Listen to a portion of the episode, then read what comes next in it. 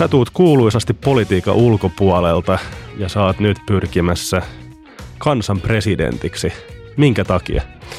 Joo, monia varmaan toi kiinnostaa, mutta kyllä se motiivi siihen löytyy, kun on seurannut niin läheltä ulkopoliittisen instituutin johtajana ulkopolitiikan tekemistä sekä kansainvälisellä, eurooppalaisella että suomalaisella tasolla, niin, niin, niin tuo kahden poliitikkosukupolven epäonnistuminen, kun puhutaan siitä, miten Venäjälle on annettu tilaa. Georgian sota Venäjän kannalta voitokas. 2014 hyökkäys itäiseen Ukrainaan ja Krimin anastus. Ähm, erilaisia diilejä, Fennovoimaa, Nord Streameja. Me yritettiin tavallaan niin kuin managerata ilman niin kuin strategiaa. Ja itsellä on semmoinen ajatus, että toi epäonnistuminen niin kuin vähän velvoittaa uusia sukupolvia astumaan kehiin ja tuottamaan sitä strategista näkemystä, pitkän aikavälin strategiaa, joka, jossa ei ole sitä niin kuin turmeltunutta sielua siitä, että Venäjä olisi jotenkin hoidettavissa ää, jotenkin rahan ja ja erilaisen yhteistyön avulla. Venäjä on sitä, mitä se historiansa saatossa pääsääntöisesti on ollut, ja siihen toimii yleensä se, että luodaan kynnyksiä ja pidäkkeitä, niin sanottua pelotetta.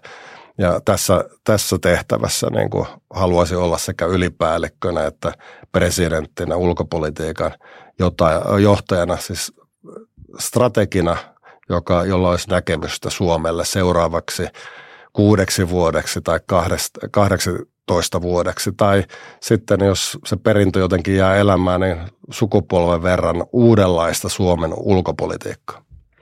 Ehdottomasti. Presidentti johtaa ulko- ja turvallisuuspolitiikkaa ja, ja sä puhut paljon tuosta strategisesta ää, kokonaiskuvasta, niin ää, mitä sä tarkalleen ottaen tarkoitat sillä, mitä siihen sisältyy? No ainakin siihen sisältyy se, että meillä pitää olla vähän pelisilmää. Että me ei saada, meillä ei ole varaa epäonnistua. Et luulen, että kun kylmä sota loppui, niin jotenkin ajateltiin niin, että se on kiveä hakattu, että länsi, demokratia, keskinäisriippuvuus, poikkirajallisuus, kaikki nämä rauhan osingot ja, ja tavallaan puolustusmenojen leikkaukset, nämä, nämä olisi niin hyviä asioita ja ne olisi niin kuin sitä historian perusvirtaa, että ei tarvi oikeastaan tehdä mitään, seilataan vaan sen virran mukana. Ja, mutta näin se ei ole, vaan historia pitää itse tehdä ja jokainen sukupolvi se joutuu tekemään. Ja se on niin kuin aktiivista työtä, että saadaan strategia, mitkä on prioriteetit ja sitten saadaan ne operationalisoitua niin, että, että syntyy sitten aktiivisempaa tekemistä ja semmoista päämäärähakuisuutta. Ja se on Suomessa tällä hetkellä ollut vähän hukassa, että minkä takia ylipäätään tämä, tätä maata niin kuin ylläpidetään ja mitkä osat siitä on tärkeitä ja millä tavoin ja mitkä väestön osat on tärkeitä. Meidän pitää niin kuin kokonaisvaltaisemmin ymmärtää nämä asiat ja sillä, sitä tarkoita sillä, että mitä se strateginen näkemys asioista on. Joo. Suomen seuraava presidentti on myös meidän ensimmäinen NATO-ajan presidentti. Kyllä, onneksi. Öö, niin, niin mitä asioita tämän tulevan presidentin pitäisi sitten huomioida, just vaikka Naton huippukokouksissa, jossa sä oot itsekin ollut? Niin, no joo, siis Vilnassa, Vilnassa tuli seurattua NATO-huippukokousta ja siellähän just siirryttiin tähän uhkakeskeiseen Naton määritelmään, jossa ne kaksi uhkaa on, on, on Venäjä ja terrorismi. Ja ja osittain ne vähän kietoutuu myös toisiinsa, koska me tiedetään esimerkiksi, että kylmän sodan aikana Neuvostoliitto aktiivisesti tuki terroristisia operaatioita läntisessä Euroopassa. Eli ei ne välttämättä ole kaukana toisistaan. Venäjällä noudatetaan kyllä näitä Neuvostoliiton oppeja. Siinä on tietty polkuriippuvuus, kun maan presidentti on entinen, entinen niin KGB-upseeri joka oli pitkän aikaa Itä-Saksassa, eli hän kyllä tietää tämän Niksi-kirjan. Eli tuossa täytyy niin kuin ymmärtää se, että minkä kanssa me ollaan tekemisissä, ja Naton pitää luoda rationaalista puolustussuunnittelua niin, että nämä kaksi uhkaa pystytään mahdollisimman hyvin tukahduttamaan. Suomella on nyt se 1300 kilometriä sitä Naton Venäjän rajaa – ja se on puolet siitä. Ja jos se on toinen niistä kahdesta pääuhasta, niin kyllä se tulee määrittelemään aika lailla ainakin muiden näkökulmasta sitä, mikä Suomen NATO-rooli on. Ja luulen, että myös suomalaiset aika pitkälle ymmärtävät sen, että tuo Venäjä on meille niin kuin – uhka pitkälle tulevaisuuteen ja se saattaa olla vähän jopa kasvava uhka, kun liikutaan eteenpäin. Ja nyt on se hetki, kun pitäisi aloittaa nämä toimenpiteet ja onneksi niitä ei tarvitse puhtaalta pöydältä aloittaa, että Suomi on kuitenkin perinteisesti satsannut puolustukseensa. Ja mitä se tarkalleen ottaen sitten merkitsee, että satsataan omaan puolustukseen? No se on sitä itsestään huolen pitämistä. Se myös on lähettää signaalia muille, että, että kun puhutaan esimerkiksi niistä prosenttiluvuista ja jo, jotkut sanoo, että ei niillä ole, niin kuin paljon merkitystä, että mikä prosentti se on.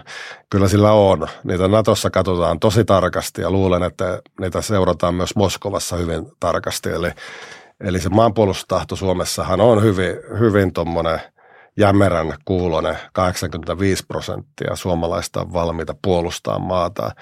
Mutta se, että onko siihen laitettu resursseja ja paukkuja ja miten se on rakennettu ja miten ne kyvykkyydet näkyy äh, maalla, merellä ja ilmassa, niin, niin sitä kautta se, se minimi, se kaksi prosenttia, se pitää ainakin säilyttää. Ja itse olen sitä mieltä, että se pitäisi koodata lakiin, niin kuin esimerkiksi Latviassa ja ää, Liettuassa on tehty ja suunnitellaan Virossa tehtäväksi eli, ja Puolassa. Eli, eli se pitäisi saada sinne ja sitten vältettäisiin se kiusaus, että joku hallitus joskus rupeaa leikkaamaan taas, niin kuin kun Suomenkin hallitus kiusallisesti leikkasi juuri silloin, kun olisi pitänyt itse asiassa niitä nostaa, eli 2011 15 niitä päätettiin laskea. Eli kyllä sitä kiusausta niihin rahoihin kajota on ja ne rahat olisi tosi tärkeitä, koska luulen, että ne stimuloisi meidän taloutta noin ylipäätään. Eli meillä ei ole tavallaan varaa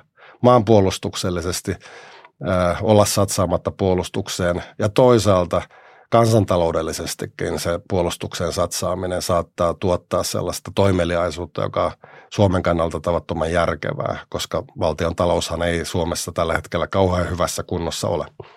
Joo. Äh, niin moni, moni, moni tai välillä kuulee just vähän naivisti just, että nyt kun me ollaan NATO-maa, niin meillä ei ole syytä huoleen, että kaikki hmm. ongelmat ja uhat on tavallaan lutviutunut, niin, niin pitääkö tämä paikkaansa, ja jos ei, niin, niin mitä sitten kannattaisi erityisesti ottaa, ottaa huomioon?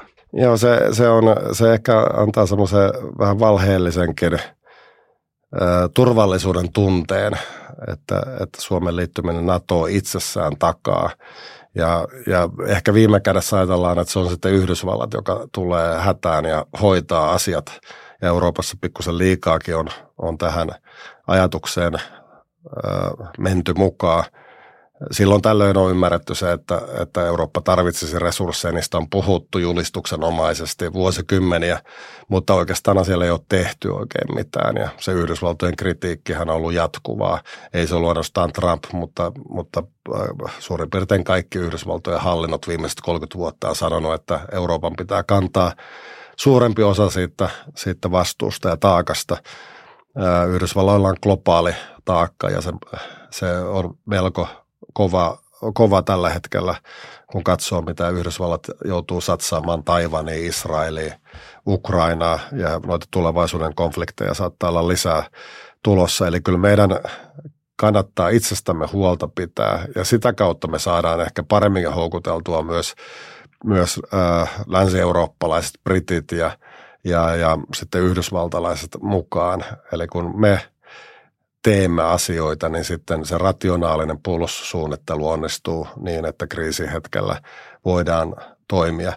Eli siinä on kaksi komponenttia, josta usein puhun. Me sijataan strategisella paikalla, eli tämä on hyvin järkevä paikka, jos ajatellaan äh, Arktista tai Itämerta, äh, Pohjois-Atlantia. Äh, ja sitten jos me pidämme itsestämme huolta, niin täällä, täällä ei tavallaan ole Suomi-kysymystä, vaan täällä on Suomi-vastaus. Ja se, on, se ero on aika iso, koska se, jos on kysymys jostakin maasta, niin se usein johtaa siihen, että, että se on enemmän muiden toiminnan kohde kuin toimia itse.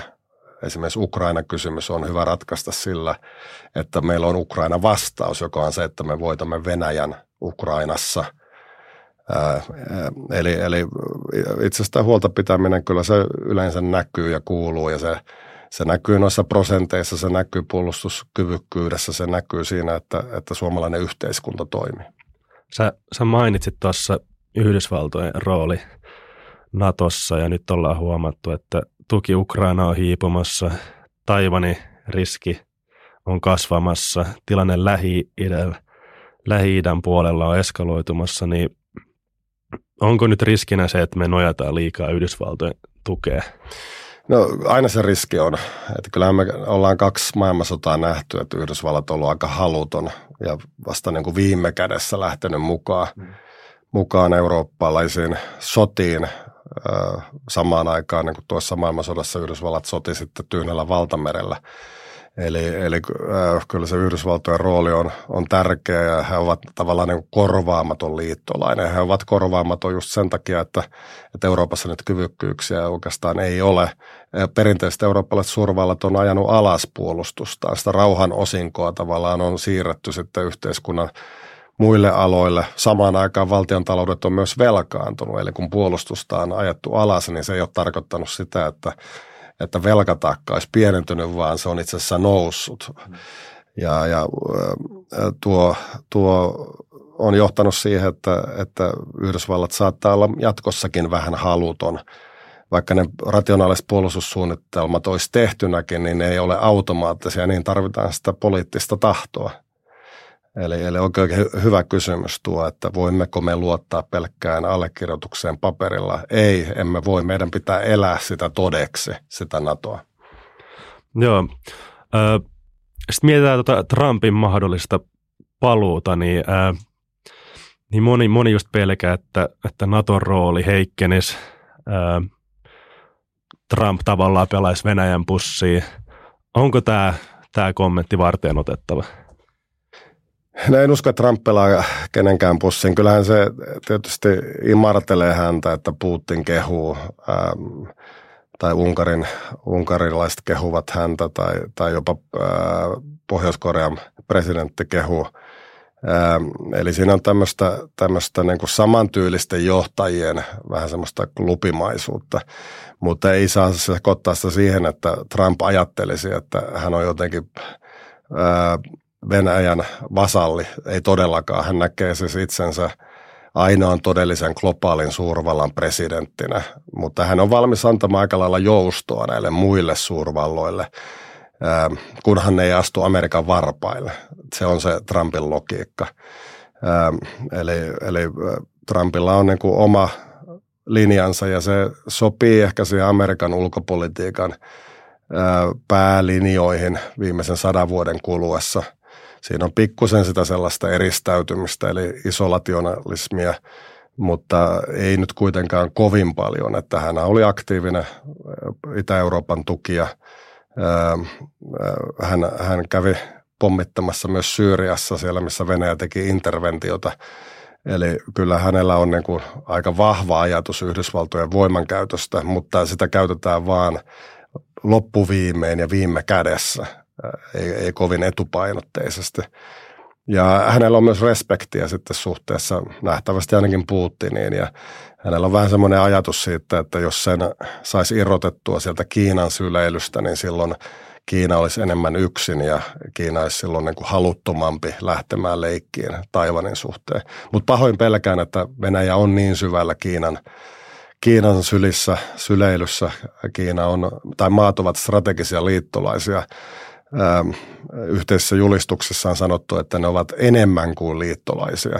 Ja ilman Kiinan taloudellista tukea ähm, Venäjä tuskin olisi lähtenyt tähän, tähän leikkiin tai kestänyt tätä sotaa näin kauan kuin, kuin se on kestänyt. Eli, eli kyllä Trumpinkin on vaikea irrottaa Venäjää sieltä Kiinan syleilystä ja saa nähdä, että onko hänen siihen halukas. Biden todennäköisesti, jos hänet valitaan toiselle kaudelle, tulee jatkamaan sitten – ää, tällaista ää, ää, ei nyt kauhean massiivista Ukrainan tukemista, mutta kuitenkin ää, Ukrainan tukea tulee jatkumaan ja Ukrainan on ehkä helpompi hengittää, jos Bidenin Bidenin toinen kausi tulee, mutta varmasti Ukrainassa on varauduttu myös siihen, että, että Trump saattaa, saattaa presidentiksi tulla. Joo. Sä mainitsit tuossa Kiinan ja, ja Kiinan roolihan on hyvin, hyvin kutkuttava tällä hetkellä. Öö, moni puhuu, varsinkin nyt kun seuraa näitä presidentin vaalitenttejä, niin puhuu tästä Kiinan välis, välisestä keskinäisriippuvuudesta, niin pitäisikö meidän jotenkin irtautua näistä ja, ja mitä, mitä meidän pitää just ottaa huomioon Kiinan suhteen? Itse näkisin sen näin, että mitä vähemmän niitä riippuvuuksia on tällaisista yksinvaltaisista järjestelmistä, niin sitä turvallisemmassa tilanteessa ollaan, koska me emme tiedä tulevaisuutta. Me emme tiedä, mitä Kiina tulee tekemään. Ja jos, jos Kiina lähtee leikkiin siellä Taivanin suhteen, joko merisaaron kautta tai sitten suora hyökkäyksen kautta, niin, niin, niin se tarkoittaa, että tämä irtikytkeytyminen tapahtuu sitten niin kuin väkisin. Vähän samalla lailla kuin kävi Venäjän kaupan kanssa, niin se tapahtuu sitten Kiinan suhteen. Ja tätä kautta niin se riskien vähentäminen ihan valtiollisen tason politiikkana on järkevää Suomelle. Eli, eli emme kovin innokkaasti saisi lähteä mukaan niin Kiinan isoihin investointeihin. Kiinahas, Kiinassahan on tämä sanonta, että paras sota on sellainen, jota ei tarvitse itse asiassa sot, sotiakaan ja saavutetaan voitto. Eli Kiina on kärsivällinen ja se rakentaa näitä riippuvuusansoja eri puolilla maailmaa tällä hetkellä ja, ja Eurooppa ei saisi langeta sellaiseen riippuvuusansaan. sähköistyvässä maailmassa esimerkiksi, niin, niin Kiinalla hallussaan niitä harvinaisia maametalleja ja akku,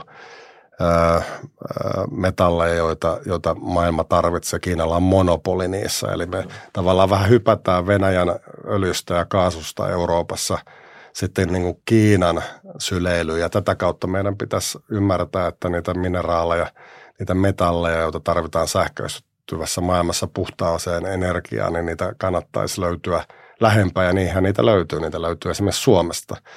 Ja jos niitä ympäristöystävällisesti voidaan täällä, täällä niin kuin hyväksi käyttää, niin, niin, niin hyvä niin. Se olisi Suomelle hyvin tärkeää ja muullekin Euroopalle tärkeää. Ja jos siinä samalla sitten laitetaan vähän tulleja kiinalaisille vastaaville tuotteille – koska siellä poljetaan ympäristöstandardeja, kun, kun, kun niitä maasta louhitaan, niin, niin se olisi ihan järkevää. Se tarkoittaa vähän tämmöistä uudenlaista globalisaatiota, joka on vähemmän poikki rajallista, vähemmän idealistista, enemmän strategista, geo poliittista tai geoekonomista, niin kuin nykyään sanotaan. Että meillä pitää olla siinäkin tämä visio, ettei me vaan niin kuin nukahdeta ja yhtäkkiä huomata, että me ollaan niin Kiinan riippuvia, että, että, että Kiinan tahto, tahtoa pitää vähän niin kuin noudattaa. Se on huomattu jo monissa maailman maissa, kun kävi New Yorkissa kesällä, niin sain kuulla, että Kiina kirjoittaa suoraa tekstejä monille maille heidän julkilausumikseen – YKssa, eli ne tulee suoraan Kiinalta ne, ne tekstit ja johtuen velka- ja riippuvuussuhteista, niin nämä maat tavallaan menettäneet osan kontrollistaan, itsenäisyydestään Kiinalle. Ja tähän tietenkään ei ole hyvä kehityssuunta. Jep, Kiinahan on tunnetusti just suuri äh, lainaantaja maailmanmarkkinoilla. Äh, Mutta jos palataan Suome, Suomen sisäiseen tilanteeseen, niin sä oot puhunut siitä, että koko Suomi pitäisi pitää ää, asuttuna. Niin tähän tietenkin kuuluu Itä- ja Pohjois-Suomi, mutta mitä se sitten konkreettisesti tarkoittaa? No, se tarkoittaa siis sitä, että noin on meille tärkeitä alueita ja me ollaan vähän niin kuin velkaa se, esimerkiksi tuolla Kaakon kulmalla kun käy ja siellä näkee hmm. tyhjiä ostoskeskuksia, kun me myytiin se malli, valtiollinen malli siitä, että ruplat valuu – matkalla Pietarista Helsinkiin, että ne jää sinne alueelle. Hmm. Niin mehän rakennettiin vähän hiekalle tai tyhjän päälle ja ollaan velkaa se, että jotain muuta sinne saadaan aikaa. Ja tuo puolustusinfrastruktuurin, ylipäätään infrastruktuurin, puhtaamman energian ää, mallit ää, olisi niin kuin tarjolla ja siinä tarvittaisiin valtiollista tukea. Olen ehdottanut myös sitä, että verotuksellisesti luotaisiin energia yhteisöjä, sinne, jossa energiahinta, sähkön hinta olisi vähän halvempaa kuin se on muualla Suomessa, koska ne on strategisesti meille tärkeitä paikkoja. Eli me voidaan investointeja ohjata valtiollisen tason ratkaisuilla, eikä ajatella Suomea niin kuin pelkästään Helsinki-keskeisesti, vaan, vaan ajatellaan, että mitkä meillä on strategisesti tärkeitä paikkoja säilyttää mahdollisimman elinvoimaisina. Siinä on myös sitten teitä ja rautateitä, siinä on infrastruktuuria ja lentokenttiä, jota pitää kehittää. Ja luulen, että se on maan taloudellekin hyvää. Ja tämä kannattaa tehdä sillä lailla, että niin kuin Pohjolan tasolla Ruotsin ja Norjan kanssa mietitään niin kuin yhteistyössä näitä tulevaisuuden toimintasuunnitelmia niin, että saadaan, saadaan niin kuin naapuritkin apuun. Siellähän on esimerkiksi Norjan öljyrahasto aika mittavasti paisunut tämän sodan takia. Ja, ja luulen, että sielläkin on halua strategiseen ajatteluun ja Suomi on hyvin tärkeä osa tätä Pohjolan puolustamista, suojassa pitämistä. Joo. Sä oot, sä oot paljon puhunut infrastruktuurista ja, ää, ja rajayhteyksistä. Ää, miksi ne on meille tärkeitä, varsinkin nuo rajayhteykset? No se tietysti on tärkeää, että se on myös aktiivista. Että jos ajatellaan, niin Suomihan on tavattoman riippuvainen Itämerestä. 90 prosenttia ulkomaankaupan volyymista menee Itämerellä, joka on matala merialue. Ja, ja siellä Venäjä on vieläkin aika vahva. Venäjällä on laivastonsa ja sukellusveneensä ja heillä on ne, ne, ne traditiot operoida Itämerellä – Ähm, totta kai siinä on kehittymässä vahvoja muitakin mahteja, kuten Puola, joka satsaa 4 prosenttia bruttokansantuotteesta tällä hetkellä puolustukseen. Ähm, mutta tuo kaasuputken katkeaminen, ähm, datakaapeleiden katkeaminen, siinä osoittaa sen tavallaan se Itämerin riippuvuuden sen äh, nurjan puolen. Ja tässä on sitä sanonut, että jos meillä olisi yhteys Ruotsin ja Norjan kautta, rautatieyhteys –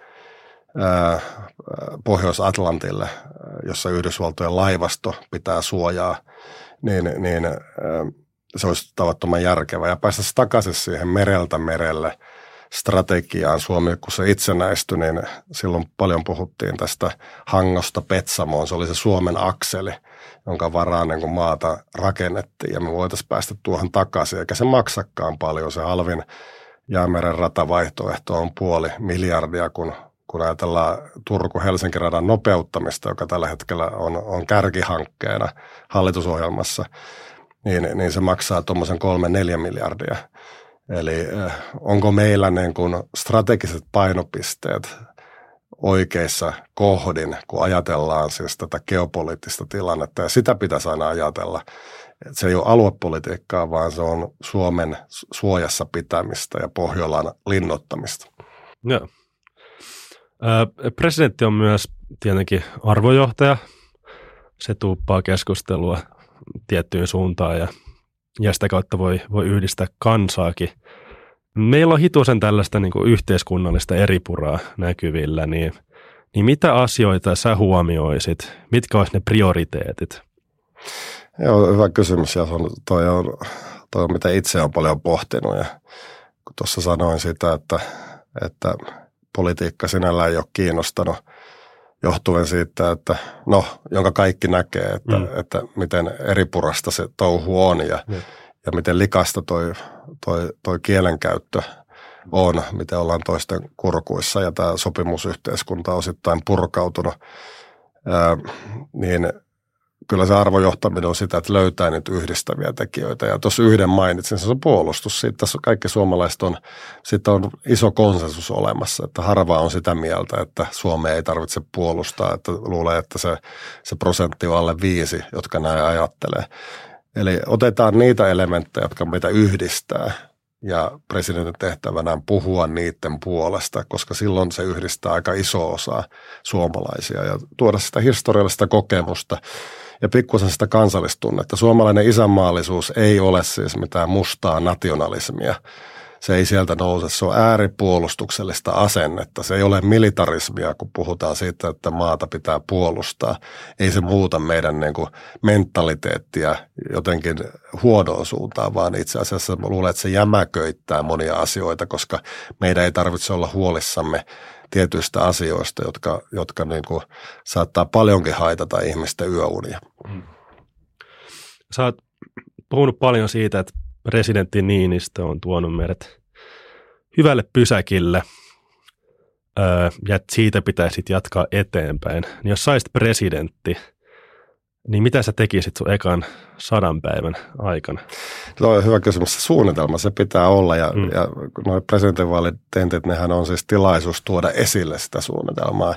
On tuonut yhden, yhden sellaisen keskeisen, se on se yli kolme prosenttia käytettäisiin puolustukseen suhteessa bruttokansantuotteeseen ja meillä täytyy olla siinä rahaa niitä resursseja täytyy olla, eikä ne ole mistään poissa. Ne tukee sitä kokonaisuutta, sitä visiota. Jäämeren radasta olen puhunut paremmista infrastruktuuriyhteyksistä, lentokentistä ja niiden, niiden liikennöimisen tärkeydestä. Se, että me ei pureta sellaista infrastruktuuria, jota me ollaan suurella vaivalla saatu maan eri osiin niin kuin synnytettyä. Eli, eli semmoista tuumasta toimeen ajattelumallia. Ja sen sadan päivän aikana siis tätä pitäisi korostaa ja kiertää Suomea, tavata ihmisiä, niin kuin tässä on nyt tullut tehtyä, niin, niin saada tähän suunnitelmaan ne keskeiset osat ja semmoinen yhteinen ymmärrys, että hei, tässähän nyt on, on malli, jota voitaisiin ruveta toteuttaa ja ja kun ihmisellä on päämäärä, silloin ne ymmärtää, että kun lähdetään liikkeelle, niin kaikki ei ole saman tien valmista. Että se oletusarvo on enemmän se, että mitä minä voin tehdä tämän asian eteen, kuin se, että se tulee jostain ulkoa annettuna, vaan tehdään työtä suhteessa siihen päämäärään, joka on Suomen suojassa pysynyt. Joo. Äh, sä oot paljon puhunut siitä, että – jokaisen suomalaisen pitäisi tavalla tai toisella olla mukana päätöksenteossa. että meillä on paljon vanhoja, vanhoja ihmisiä ympäri Suomea, ja meillä on paljon nuoria ää, ja kaikkea siltä väliltä. Niin miten, miten ihmeessä me voidaan huomioida kaikki suomalaiset? No, joo, se on totta, että miten saadaan niin kuin, ihmiset sitoutumaan eri, eri, eri paikoista tulevat eri-ikäiset ihmiset, koska sitä ongelmaahan nyt tuntuu olevan niin kuin varhaiskasvatuksesta kouluihin ja yliopistoihin, mielenterveysasioihin, että meidän pitää niin kuin niistä vähistä nuorista, mitä meillä on, niin pitää mm. edes niistä huolta, koska syntyvyys on historiallisen alhasta. Ja toisaalta meidän ikärakenne on, on, on vanhenemaan päin. Usein sanotaan, että demografia eli väestörakenne on kohtalo – Eli tähän kannattaa kyllä kiinnittää siis huomiota, että, että saadaan asiat vähän niin kuin hoidettua paremmin. Ja, ja, ja luulen, että tämä olisi aika tämmöinen ylisukupolvinen tehtävä, se, että maa jää paremmassa kunnossa seuraavalle sukupolvelle kuin itse se on peritty, kunnettoen niiden elämäntyötä, jotka tätä maata on ollut rakentamassa. Ei tämä ole kauhean vaikea yhtälö, että, että luulen, että tuohon aika moni niin kuin sitoutuu. Mutta ne eri arvostumisen ulottuvuudet, kun Suomeen kiertää, ne tulee kourin tuntuviksi, kun ihmisten kanssa juttelee. Ja niitä huolia on paljon, eikä se ole pelkkää polarisaatiota, jotain konservatiivi versus liberaali tai vasemmisto-oikeisto. Että se on paljon moniulotteisempi se kipuilu, mitä eri puolilla Suomea tunnetaan, se, se on niin kuin alueellista, se on demograafista, se liittyy paikkakuntiin ja niiden sijaintiin – ja sitten siihen liittyy tämä geopoliittinen ulottuvuus, ja se taas on aika yhdistävää. Luulen, että siinä olisi sitä sukupolvitehtävää ja se yhteinen uhka aina yhdistää. Se positiivinen asia tässä on se, että tavallaan me voidaan päästä eteenpäin ja aina on korostanut sitä, että pitää puhua sitä tulevaisuuden Suomea ja Suomi ei ole parasta päivänsä vielä nähnyt. Eli meillä pitää niin kuin se semmoinen fatalistinen, vähän synkistelevä tunnelma vaihtaa semmoiseksi optimistiseksi tekemiseksi suhteessa johonkin päämäärään. Ja se päämäärä on aika selvä, kun katselee tätä meidän maailmantilannetta. Ehdottomasti. Sä oot viimeisen parin vuoden aikana myös kirjoittanut muutaman kirjan. Viimeinen oli toi, toi havahtuminen. Hmm. Niin kertoisitko sä niille, jotka ei ole ehkä lukenut sun kirjoja – mikä se sun ydinviesti oikein on? Joo, siis havahtuminen oli tämä uusin päiväkirja, että se on periaatteessa muistiinpanoja, mitä on tehnyt, tehnyt tota, semmoista raakatekstiä, ää, joka on aika, aika suoraan ää, laitettu kansiin ja 400 sivua päiväkirjan merkintöjä, havaintoja, mitä olen itse tehnyt ja, ja se edeltävä versiohan oli sitten tuo tuo Mihin menet Suomi, joka sattuu olemaan vielä aika myyty kirja viime vuonna. Ää, taisi olla Mitä missä milloin kirjan jälkeen myydyin tietokirja Suomessa. Eli ihmisiä kiinnostaa kyllä nämä, nämä teemat. Ja ensi vuonna toivotaan, että tulee taas uusi, että tässä on koko ajan tehnyt havaintoja. Tämä vaalikampanjahan on antanut aika ainutlaatuisen ikkuna suomalaiseen yhteiskuntaan ja demokratiaan. Ja sitten 2019 julkaisin tietokirjan, jonka, joka oli poutasään jälkeen, jossa kovasti korostin sitä, että hei nyt on vähän uudet ajat tulossa, että me ollaan törmäämässä isoon myrskyyn ja meidän pitää niin kuin hakeutua ajoissa suojaan, e, että päästään, päästään niin kuin kuivin jaloin tästä tilanteesta eteenpäin. Ja sen lisäksi on sitten tehnyt, tehnyt kaksi englanninkielistä te- tieteellistä teosta. Että tämä on ollut aika produktiivista aikaa omassa elämässä ja johtanut sitten vähän niin kuin jännittäviin käänteisiin, kun ajatellaan vaikkapa nyt presidentin vaaleja ja sieltä se syntyy ja niissä kansissa on sitä viisautta, kun puhuu puhun siitä, että Suomi tarvitsee strategisen suunnan ja presidentin täytyy olla päästrategi, niin, niin jos siihen haluaa tutustua, niin se on mahdollista – lainaamalla tai, tai ostamalla noita kirjoja. No, ja usein just kuitenkin käyn kirjakaupoissa, niin aina huomaa, että siellähän se Mikan, Mikan kasvo on. Öö, öö, mitäs mä olin, mä olin kysymässä jotain, mutta unohdin. Öö, niin, sä oot, muistan, ei siitä ole kauaa, kun sä olit Luumäellä ja, ja sanoit, että nyt mä haen presidentiksi. Siitähän oltiin puhuttu melkein vuosia, tai ainakin vuosi. Ja nyt ollaan tässä tilanteessa. Tammikuun vaalit siintää, ne on, on hyvin lähellä. Miltä sun viimeinen kuukausi näyttää tammikuun?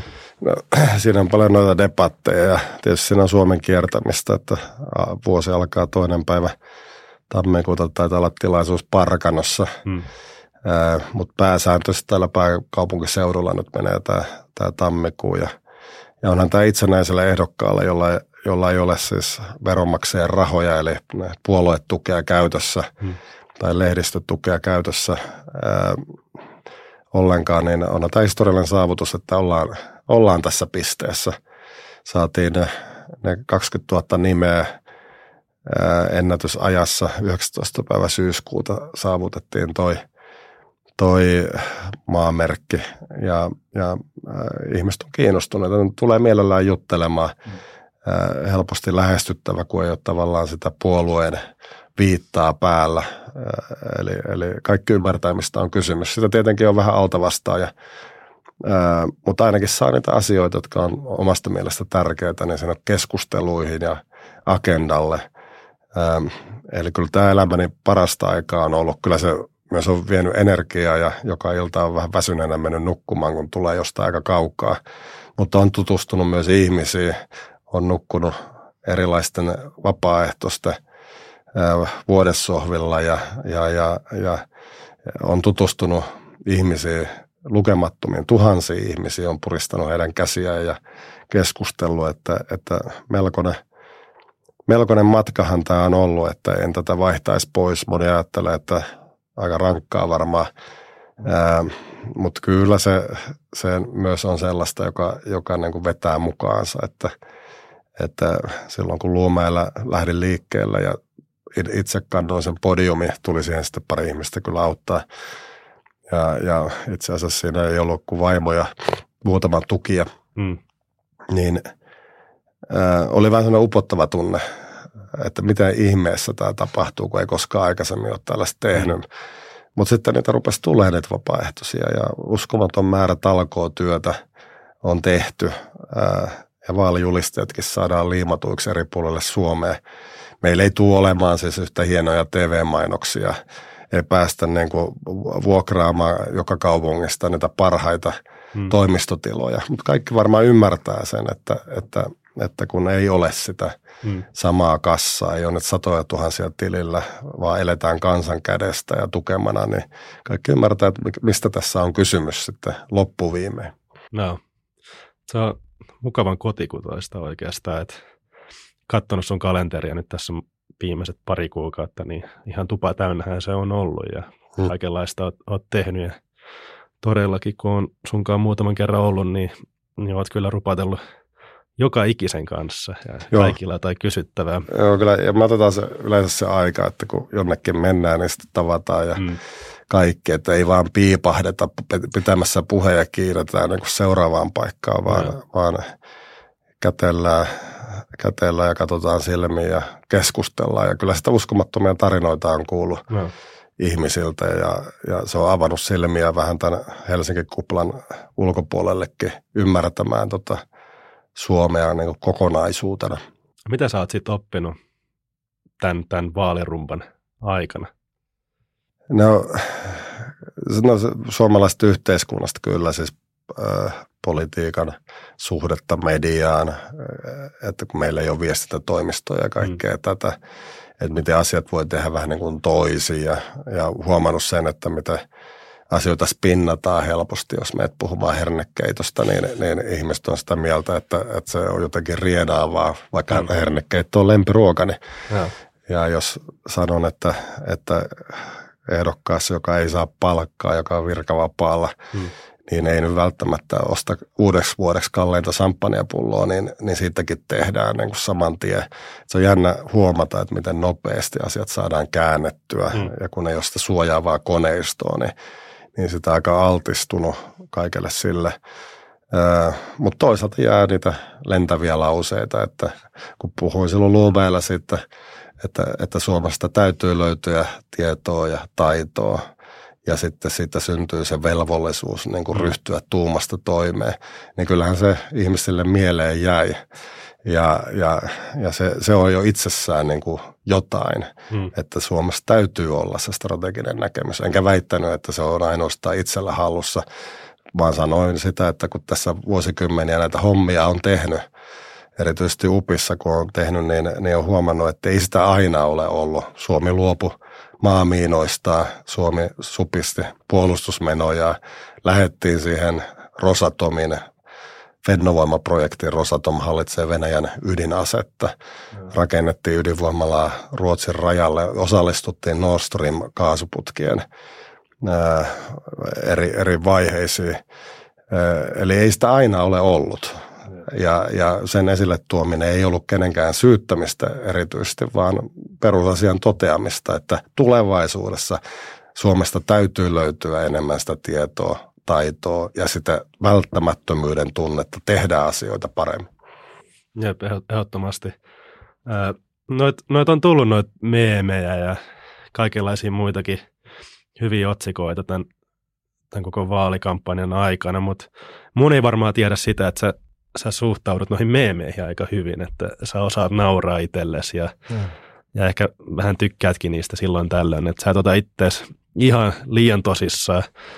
Öö, onko sulla nyt ihan huvin vuoksi kysyn, mitä lempimeemiä, mitä susta on tehty? No kyllä se, tota, ne, se tietotaito, välttämättömyys, mm. niin se yhdistettiin ne monen asiaan, että, että kyllä nauratti, nauratti useamman kerran vaimon kanssa katketakseen ne, ne eri, eri versiot siitä, siitä asiasta ja, ja, ja mitä kaikkea sitä on sanonut ja miten sitä voidaan spinnata, että, että tietysti tärkeää on, on, on niin kuin tuoda näkemyksiä esille mm. ja, ja noin meemithän tavallaan ruokkii sitä, vaikka ne on parodiaa ja yep. ne on usein sarkasmia ja osittain, osittain niillä, niillä ivataan. mutta jostakin syystä niin, niin ne tuntuu olevan aina otsikoissa. Mm. Ja se varmaan liittyy siihen, että kun on itsenäinen ehdokas, mm. ää, jolla on kokemusta ulkopolitiikasta, täytyyhän ulkopoliittisen instituutin johtajalla olla. Mm. Se olisi absurdia väittää, että ei olisi, niin, niin, niin, niin ää, että se koetaan niin kuin kuitenkin yllättävänä uutena ja sitten vähän se hermostuttaa noita vakiintuneita kuvioita. Jep että, että näin on. Eli kaiken tuon vähän niin kuin ennakoin, mutta onhan se omanlaisessa koulu. Jep. Äh, se on just kun sä oot, sä oot sitoutumaton ehdokas, niin moni näkee sen raikkaana asiana, mutta sitten kuitenkin on niitä, jotka aina äänestää sitä omaa puoluetta. Demari äänestää demaria, kokoomus aina kokoomuslaista. Niin mitä sä sanoisit just niille, jotka ehkä tykkää sun visiosta, sun strategiasta, siitä mitä sä tuot esille, mutta jotka kuitenkin on niin kuin aina taipuvaisia äänestää sitä omaa, mm. omaa puoletta? Joo, no, siinä kannattaa varmaan niin kuin, tai ehkäpä Churchill sanoi sen parhaiten, että kun se kansalainen menee sinne pienen äänestyskoppiin ja ottaa sen pienen kynän ja piirtää siihen sen pienen numero, niin hänen on hyvä tietää, että kaikki valta on sen hetken aikaa hänellä. Mm. Eli silloin kannattaa ne viestintätoimistojen ja ää, koukut ja puolueiden koukut ottaa iholta pois ja miettiä, että mitä on kuullut ja nähnyt ja kenellä on näkemystä sellaista, joka voi uskoa ja luottaa ja, ja, ja tehdä se kansalaisen demokratiassa kaikkein tärkein päätös, eli, eli se äänestyspäätös puhtaalta pöydältä, hmm. miettien kaikkea, kaikkea sitä, mitä itse on niin kuin mieltänyt, ei niinkään sitä mielikuvia, mitä muut on tuottanut. Jep. Tässä ajassa välillä kuulee ehkäpä ehdokkailtakin sellaisia kommentteja, että, että kyllä me voidaan muutaman vuoden päästä taas sitten Venäjän kanssa toimia joko diplomaattisella tai taloudellisella tasolla, niin, niin onko tämä aika sellainen, että me tarvitaan enemmänkin niitä Churchilleja kuin Chamberlaineja vai? Kyllä se on. Churchilleja kaivattaisiin nyt. Ja no. hänen taitonsa oli myös se, että hän osasi olla läsnä ja puhua. Hmm. Ja kyllä se oma testinikin tuli silloin, silloin, kun Ukrainan sota alkoi ja ihmiset tykästyi siihen tapaan, millä olin läsnä ja tuotin ymmärrystä siihen tilanteeseen. Hmm. Ja, ja kyllä presidenttinäkin niin puheet kansakunnalle tärkeinä hetkinä on, on tavattoman tärkeitä. Ne yhdistää, yhdistää että, että suomalaiset ulkopoliittisesti viisasta kansaa, että, että he kyllä tietävät. Ja, ja tätä kautta pitää niin kuin ihmisille antaa se iso kuva haltuun ja olla läsnä eri puolella Suomea. Että se on, se on tärkeää just tässä maailmanajassa. Venäjä on sellainen kuin se on historiansa saatossa pääsääntöisesti ollut, eli laajentumishakunen aggressiivinen suurvalta. Ja meillä vieläkin on vähän semmoista toivon politiikkaa, joka oli siis sitä suomettumisen jälkeistä aikaa. Eli, eli oltiin toiveikkaita Venäjän suhteen. Silloin moni poliitikko sanoi, että mitäs pahaa siinä nyt on, jos on toiveikas Venäjän suhteen. No mikä paha siinä oli, menetettiin kansallisomaisuudesta miljardeja erilaisiin diileihin. Niitä miljardeja nyt tarvittaisiin esimerkiksi sinne puolustukseen. Ja sen jälkeen se toivon politiikka on vähän muuttunut siihen muotoon, että no se Putin kaatuu, se kuolee, kansa nousee kaduille, pitää niin kuin luottaa Venäjän demokraattisiin mahdollisuuksiin. Itse näkisin näin, että Venäjän kansalaisyhteiskunta on atomisoitu, se on pirstaloitu, se on vähän niin kuin se Navalni. Siinä on muuten oli rohkea venäläinen. Jep. Hän palasi Venäjälle ja, ja se nääntyy nälkään tällä hetkellä ää, pakkotyöleirillä. Se on se Venäjän kansalaisyhteiskunnan tila ja, ja Putin on keksinyt tällaisen uuden hallintomallin, jossa ää, sisäisiä vihollisia voidaan kurittaa käymällä ulkoisia sotia ja päinvastoin käymällä ulkoisia sotia – voidaan sisäistä kuria ylläpitää. Eli, eli se on se Venäjän toimintalogiikka, eikä, enkä näe sille niin kuin, ää, loppua tai muutosta. Putinin jälkeen valtaan tulee kovasti Putinin näköinen mies. Jep, tuo on, toi on hyvä, hyvä kommentti. Moni just ajattelee, että no sitten kun Putin lähtee, niin siellä on varmaan ehkä toivon mukaan joku vähän parempi veijari mm. vallassa, mutta – jos on vaikka just jotain Solzhenitsia näitä lukenut, niin huomaa, että se on sellainen sisäinen ongelma Joo. siinä niin kuin ja se on oikein hyvä, hyvä toi, että se, se, niin se on se mylly aina toiminut siellä, mm. että, että se ei siellä demokratian jaksoja. Jeltsinin aikana se oli Venäjä, Neuvostoliiton omaisuuden yksityistymistä. Mm. Venäjällähän on äh, maailman rajuimmat tuloerot. Jep. Eli, eli demokratia kokeilu, jossa sellainen oli, niin oli aika laimea ja lattea – enkä, enkä usko, että Venäjällä päästään mihinkään muuhun. Venäjällä tällä hetkellä koetaan, että he on voitolla. Hmm. Sotatalous toimii jossain, jo, jollakin kurin aseet ammuksia tehdään. Ne ei ehkä laadullisesti ole yhtä hyviä kuin läntiset aseet, mutta se määrää omanlaisensa laatu. että se nähtiin niin kuin kesällä, kesällä, kun Ukraina yritti vastahyökätä. Ja, ja sitten tukea saadaan Kiinasta, Pohjois-Koreasta, Kuupasta – Iranista. Eli, eli tällainen itäisten valtioiden akseli on, on, on niin kuin syntymässä ja, ja se saattaa rohkaista sitten, jos lännen momentum hiipuu entisestään, niin saattaa rohkaista Kiinaa kokeilemaan jotain samankaltaista. Eli olisi tavattoman tärkeää nyt, että me, me lyötäisiin Venäjä Ukrainassa, hmm. koska se antaisi sitten huono esimerkin niille muille diktaattoreille seurata sitä Putinin latua, että he eivät lähtisi sille, sille tielle. Eli se on meistä kiinni, se on meidän tahdostakin. Meillä on ne resurssit. Jos katsoo vaikka pohjoista Eurooppaa, niin meidän bruttokansantuote on, on, on melkoinen verrattuna Venäjään. Eli, eli me tarvitaan vain sitä tahtoa ja tekemisen meininkiä tähän, tähän touhuun, niin asia olisi hoidettavissa. Hmm. Mutta löytyykö sitä, se on, se on sitten visaisempi kysymys, mutta presidenttinä itse tulisin tätä korostamaan ja Suomeen esimerkkinä muille siitä, mm. että miten Venäjä pitää tulpata. Jos ei sitä tulpata Ukrainassa, me joudutaan tulppaamaan se jossakin muualla ja se saattaa olla lähempänä Suomen rajoja. Jep. Että se, se on, on, on hyvä, hyvin tärkeä niin kuin huomata se huono skenaario ja se motivoi siihen hyvään skenaarioon. Eli tämä asia on hoidettavissa. Hmm. Otetaan niitä asioita, otetaan se lista haltuun siellä on Venäjän maaomistukset, erityisesti itäisessä Suomessa. Siellä on, on, on, on kaksoiskansalaisuuskysymys, jota pitää ratkaista ei vihamielisten valtioiden, joiden kansalaisuus velvoittaa toimimaan yhteistyössä maan viranomaisten kanssa.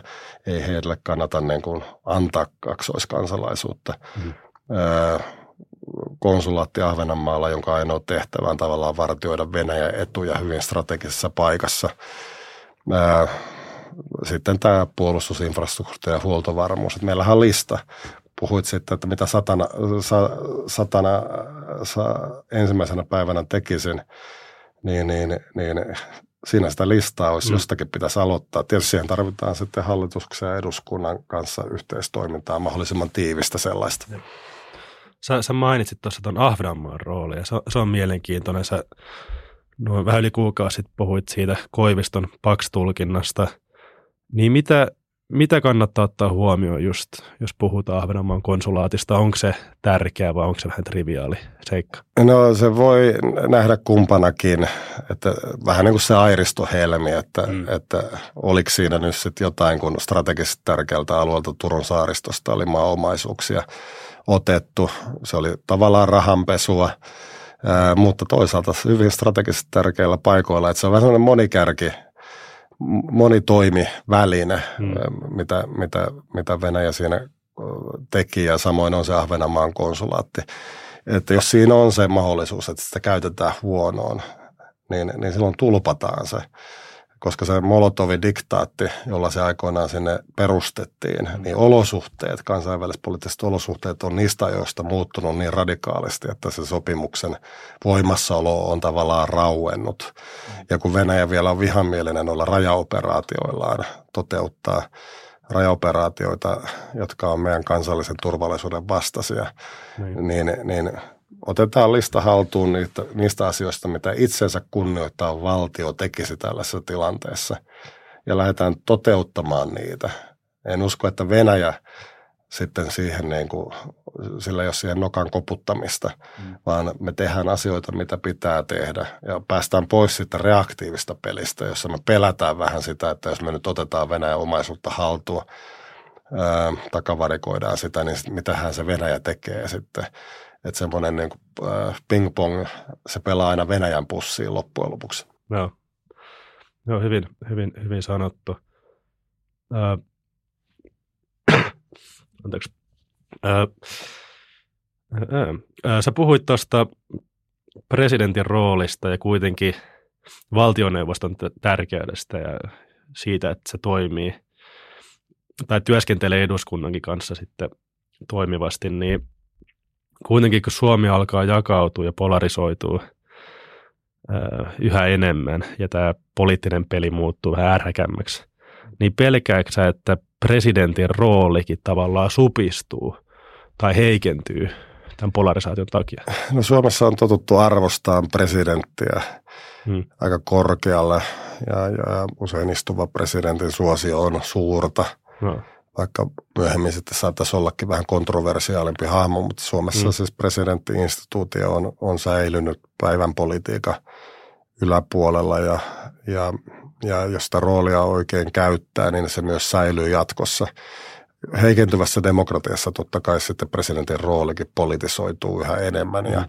ja se on tietysti epätoivottu suunta, jos suomalainen demokratia heikentyy. Me ollaan totuttu pitää itseämme hyvin terveenä ja vahvana demokratiana, mm.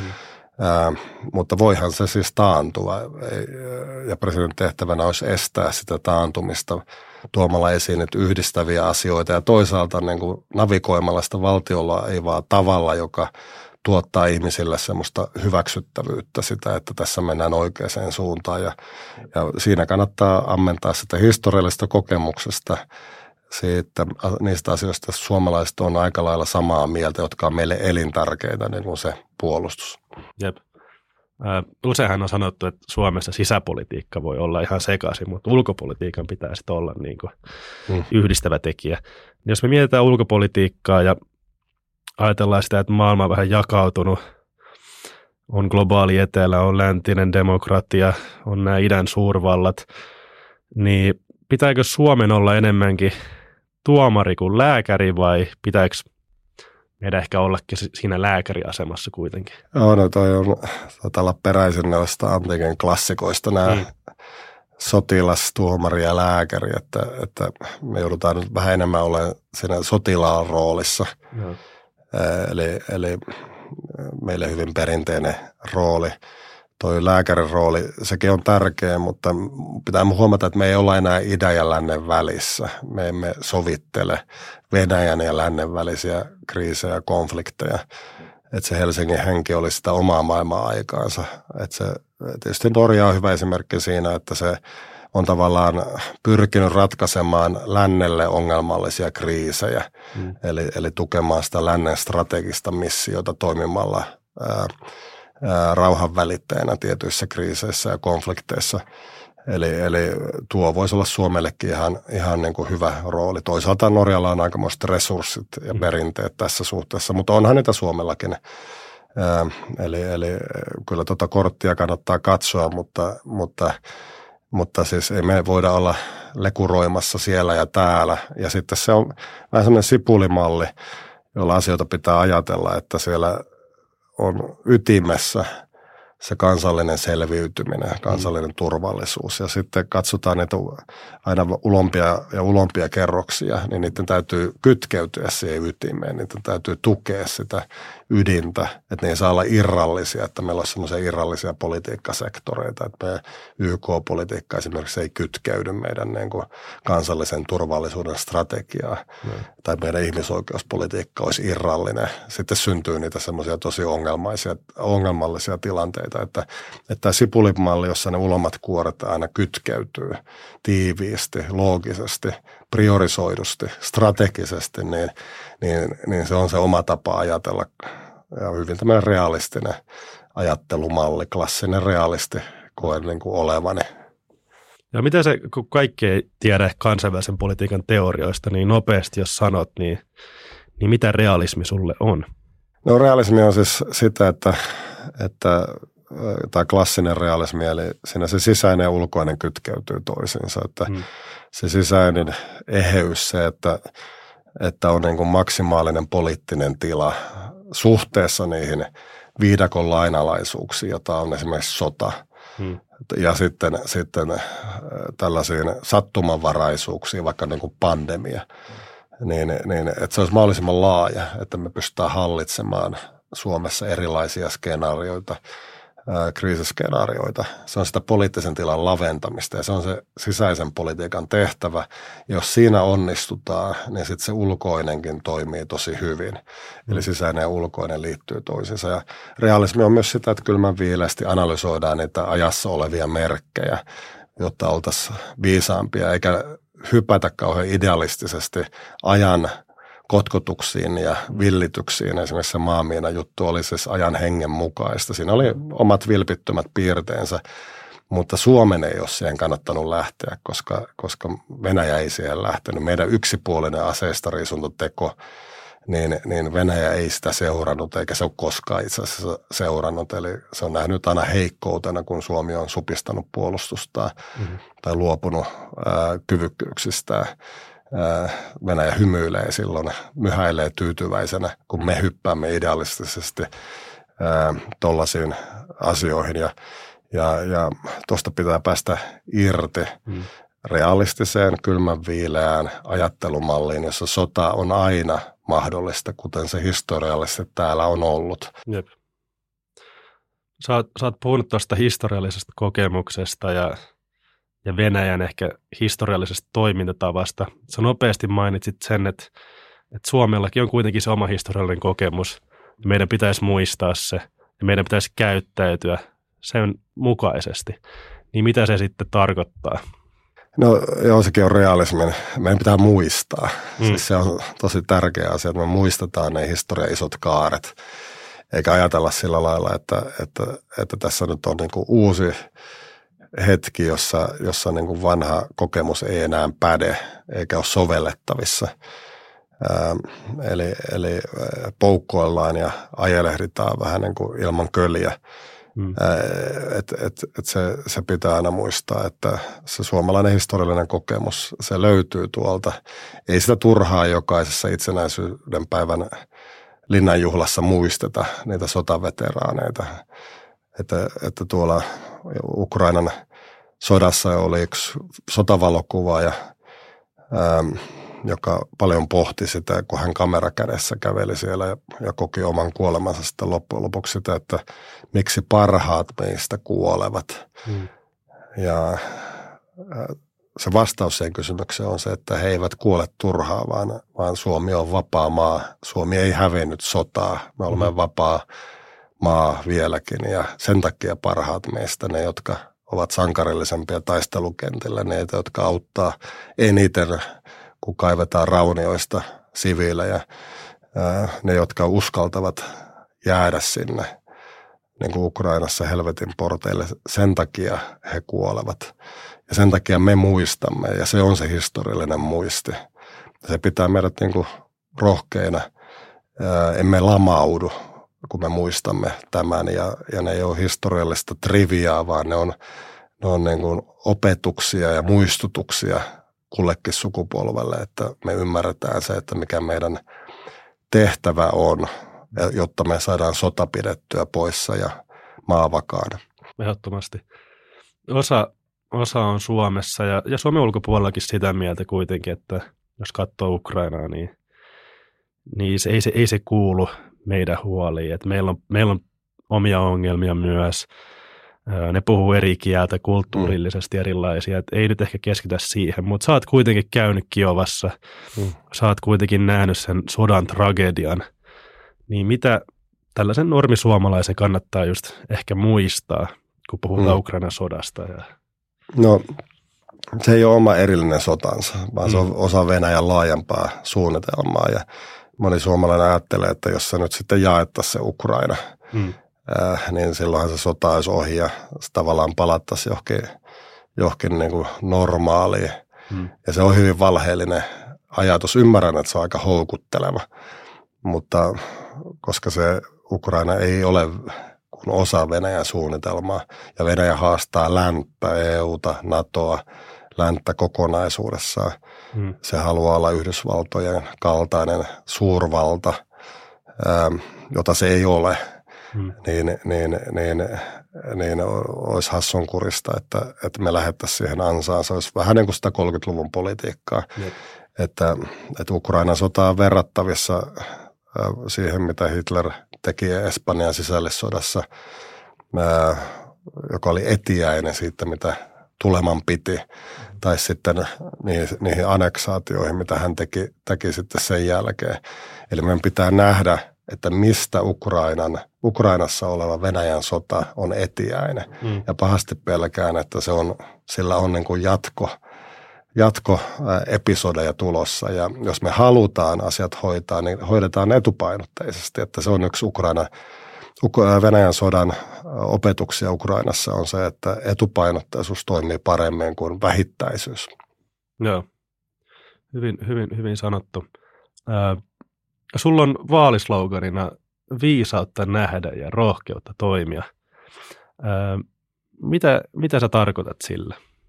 No kai se historiallinen viisaus, sehän, sehän niin kuin löytyy sitten, kun historiasta ammentaa ja – ja äh, silloin saa ne skenaariot, eli tavallaan miten tämä maailma-aika muistuttaa jotain muuta maailma-aikaa mm. ja mitä, mitä niin kuin, ää, äh, polkuja on edessä, mikä on todennäköisempää ja mikä on varteutettava, mihinkä meidän kannattaa varautua. Sitä se tavallaan on se viisaus. Se ei ole pelkästään tämmöistä järkeen perustuvaa ää, äh, muistitietoa, vaan, vaan se on kykyä reflektoida – mm. asioita ja, ja, ja kaikki on nähnyt kanssa omin silmin, kun olen sitä tehnyt ihmisten edessä. Sitä, että on reflektoinut eri vaihtoehtoja ja skenaarioita. Tuo rohkeus toimia taas liittyy siihen, että pitää ruveta tuumasta toimeen. Meillä ei ole aikaa ja kuten olen sanonut, mm. ää, että milloin se Noa rupesi rakentamaan sitä arkkia ja vastaus siihen retoriseen kysymykseen on ennen sadetta. Mm. Meillä on nyt aikaa muutama vuosi.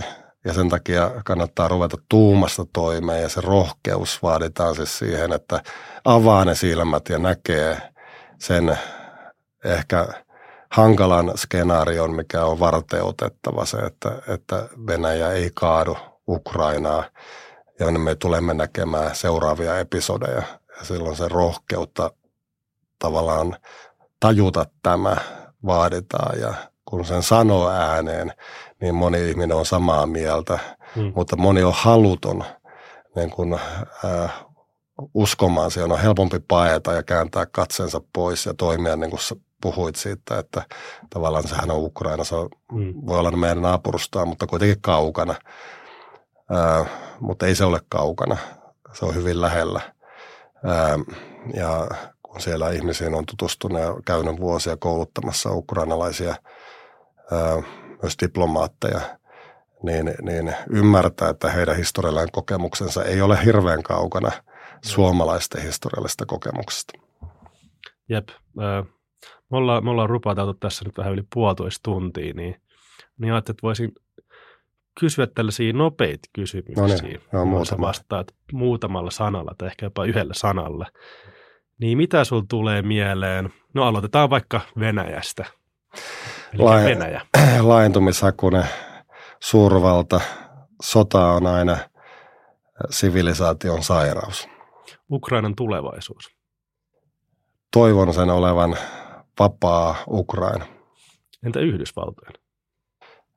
Yhdysvallat on aina selvinnyt. Kahden valtameren eristämä maa, jolla ei ole luonnollista vihollista omalla rajallaan. Ne kyllä porskuttaa eteenpäin. Kiina ja Taivan. No Kiina hakee tilaisuuttaan saadakseen Taivanin haltuun ja jos sille annetaan siihen tilaa, niin, niin tapahtuu sama, mitä Ukrainassa tapahtui, kun Eurooppa antoi tilaa Venäjälle.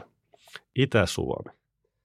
No se on Suomen strategisesti puolustuksellisesti tärkeä alue. Koko itäraja on meille puolustusvyöhykettä. Suomeen puolustetaan syvyydestä, mutta itäraja ja sen vahvuudet on meille äärettömän tärkeitä. Presidentin keskeinen missio? No se on se, että maalle pitää nähdä tie eteenpäin, pystyä kertomaan se muille ja ammentamaan sitä historiallisesta viisaudesta, joka Suomen ulkopolitiikkaa on tähän päivään saakka tukenut. EU. EU on tärkeä, se on liittokunta taloudellisesti, sillä on iso merkitys, isot markkinat, sen pitää käyttää sitä valtaa, mikä sillä on niin kuin strategisemmin, geopoliittisemmin ja geoekonomisemmin. Huoltovarmuus. Suomelle tärkeä. Suomessa on sanonta, että me ollaan saari ja se johtuu tästä Itämerisidonnaisuudesta. Tehdään sitten aktiivisempaa, suojatumpaa, toimitaan niin, että Itämerisidonnaisuudesta päästään siihen mereltä merelle strategiaan. Seuraava presidentti.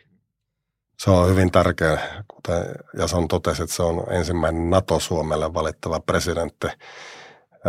Hänellä pitää olla visiota, strategista näkemystä asioista. Muut asiat on vähän toissijaisia. Ja Mika Aatolan keskeinen viesti? No keskeisin viesti on se, että Suomi tarvitsee suuntaa, Suomi tarvitsee toimintasuunnitelmaa ainakin sukupolveksi eteenpäin ja itsellä on vaihtoehto tarjota ja äänestäjät päättää.